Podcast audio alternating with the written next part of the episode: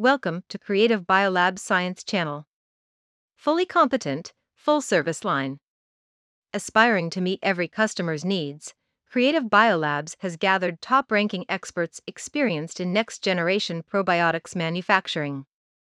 With excellent platforms and powerful tools, Creative Biolabs endeavors to offer you optimal live biotherapeutics products and solutions.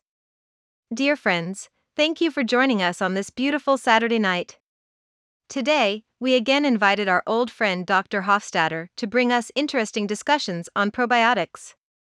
Thank you for being here with us, Dr. Hofstadter. Thank you for the invitation, Connie. Good evening, everyone. It is quite nice to see you again. I'm very glad to be here. In the previous program, we talked a lot about the lactic acid bacteria as probiotics and their long development history. They are added to functional products that can improve human health. Lactic acid bacteria are very important in the dairy industry, as they are necessary for the production of several new and traditional dairy products.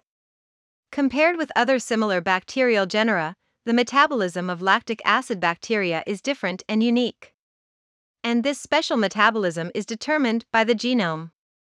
Should we start from the characteristics of the genome of lactic acid bacteria?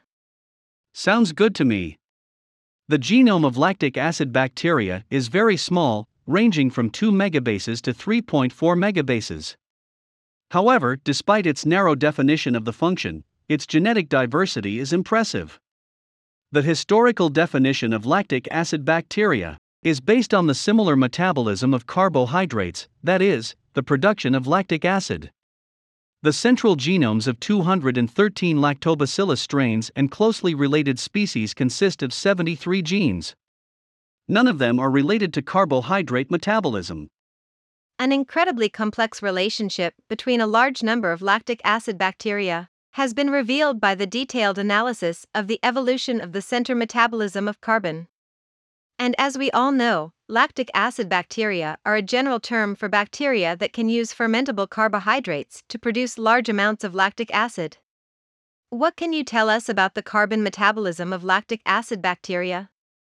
The fermentation pathway of lactic acid bacteria is not conducive to energy acquisition, because each molecule of sugar can only produce one or two ATPs.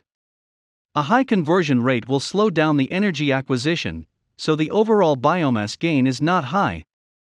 In addition, the biosynthetic pathway and central carbon metabolism required for cell growth are highly decoupled in lactic acid bacteria. Because they adapt to the nutrient rich ecological niche.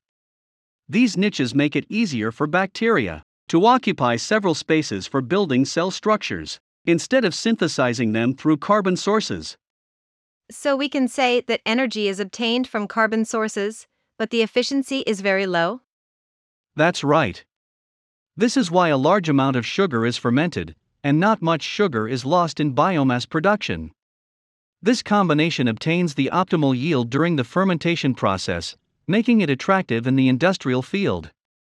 Some application suggestions have already been proposed. Will all lactic acid bacteria ferment to produce lactic acid? Not all. I want to point out that lactic acid bacteria can be divided into three categories.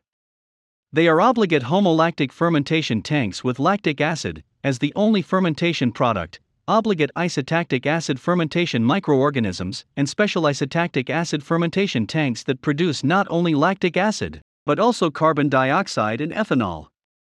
How does sugar turn into lactic acid? Which of these steps will generate energy? Generally speaking, ATP can be obtained by oxidation of sugar to pyruvate. To reduce pyruvate, it is necessary to close the equilibrium by removing electrons. Pyruvate is directly reduced to produce lactic acid. Due to the diversity of lactic acid bacteria, there are also many types of formation processes. What's the point for many lactic acid bacteria to utilize various pentoses and hexoses? This makes it the perfect starting condition for the utilization of lignocellulosic sugars, which are the most abundant renewable resource on Earth, and have been studied as the future energy fuel. In addition to the low energy produced by the carbon metabolism of lactic acid bacteria, what are the other characteristics? A particularly interesting feature of the carbon metabolism of lactic acid bacteria is the flexibility of electron acceptor metabolism. In general, there are significant differences between the electron acceptor and the metabolic structure. One of the most basic electron acceptors is oxygen, but sometimes oxygen is not present, and pyruvate is the substituent. If there is oxygen, it will be reduced to water without any energy conservation. Lactose is the main carbon source in cow's milk. It is a disaccharide composed of glucose and galactose connected by beta 1,4 glycosidic bonds. It is also an important energy source for the growth and reproduction of lactic acid bacteria during dairy fermentation. In addition to lactose, which sugars will lactic acid bacteria use as carbon sources? Glycerin or fructose is a compound that can accept other molecules that are beneficial to the chemical industry. Many heterogeneous fermenting lactic acid bacteria can grow in the presence of fructose. On the one hand, fructose is used as a carbon source, and on the other hand, it is reduced to mannitol. To produce biomass and obtain energy, growth is utilized in the presence of glucose, and fructose acts as an electron acceptor. But when two carbon sources exist at the same time, microorganisms use glycerol as an electron acceptor. Glycerin significantly improves the efficiency of sugar energy production and enables the efficient conversion of glycerol into 1,3-propanediol. If glycerin acts as an electron acceptor, what reactions will it cause? The first step in using glycerol as an electron acceptor is the redox neutral effect of glycerol dehydration. Through dehydration, 3-hydroxypropionaldehyde is produced. The second step is the reduction of aldehydes. This is the actual reaction of electron dissipation. But you know, this reaction and similar reactions have nothing to do with energy or redox metabolism. Will the intermediate metabolites produced during these reactions accumulate? In nature, these ketone or aldehyde intermediates do not accumulate in growing cells because they are highly toxic. What is the significance of understanding carbon metabolism for the application of lactic acid bacteria?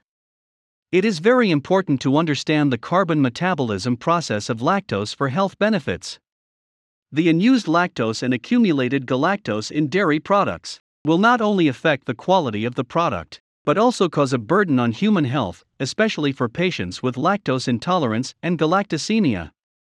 In other words, we need to understand the mechanisms of lactic acid bacteria so that we can better apply them to products that improve human health. Makes sense. That's it for this episode on the carbon metabolism of lactic acid bacteria. Thanks, Dr. Hofstadter, for sharing your knowledge with us. And thanks everyone for tuning in. For next week, we will continue our discussion on a new section on probiotics. Until then, Thanks, everyone. I hope we will see you next time.